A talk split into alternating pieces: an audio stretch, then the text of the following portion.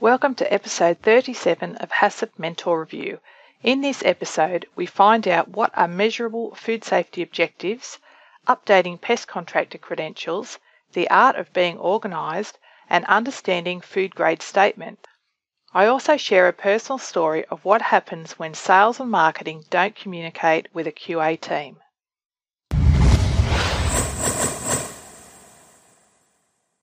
What are measurable food safety objectives? Food safety objectives are the same as business objectives, but just with food safety focus. You are required to identify your food safety objectives in a way that can later be assessed to see if you have actually met those objectives. This is what we call measurable food safety objectives. For example, if you set one of your food safety objectives as we will respond to all customer complaints within 24 hours, you will need to set up a mechanism to capture or record the time taken to respond to the customer complaints. Your business can then assess these results on a regular basis to see if the food safety objectives are being met. If this is not the case, your management team can then review what is not working correctly in that food business and then implement a suitable adjustment or corrective action. This week I received an email from the marketing sales manager of a client of mine.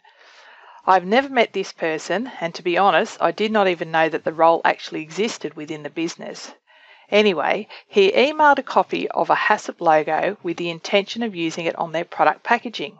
And his email read like this Hi Amanda, we have used a new HACCP logo, which we were under the impression was generic. We use this logo for the simple fact of in the event of changing auditing companies, we do not have to change the carton print each time.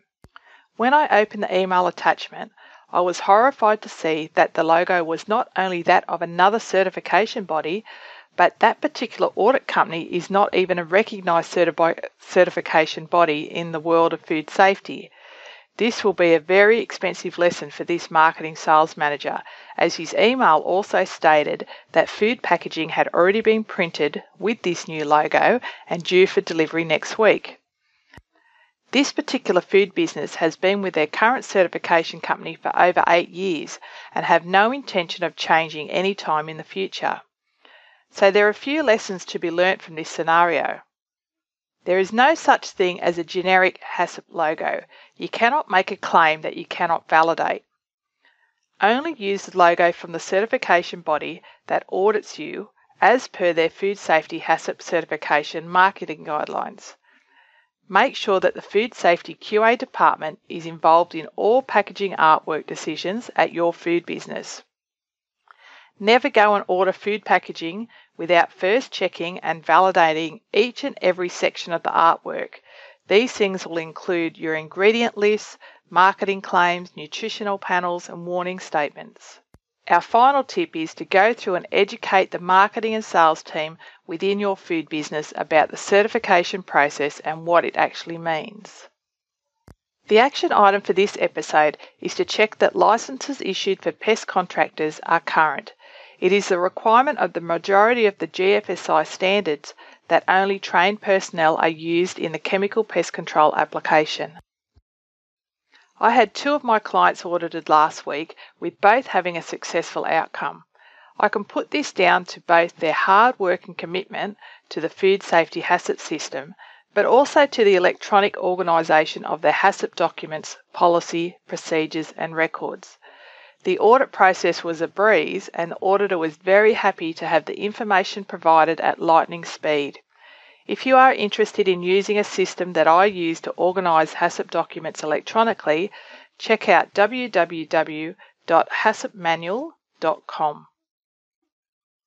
What is the difference between food safe and food grade? This week I received an email asking what is this difference when it comes to chemicals and equipment. In a nutshell, I don't see any difference. Both terms imply that the item will not become a hazard to the food. For example, equipment stated as being food grade would imply that when the food comes in direct contact with that piece of equipment, the food will not become contaminated. Chemicals labelled or advertised as food safe implies that should any of the chemicals have a direct contact with the food product, when ingested by the consumer, they should not be having an adverse reaction. One thing to keep in mind that anything labelled or stated to be food safe or food grade should be referenced to some acceptable form of validation that backs up these claims. Thank you all to who regularly send me questions and feedback on HACCP Mentor. I really appreciate this, including you, Gary. If you have any feedback or comments on this particular episode, please feel free to leave a comment below. Wishing you a wonderful week ahead. Until next time, I'm Amanda Evans from HACCPmentor.com.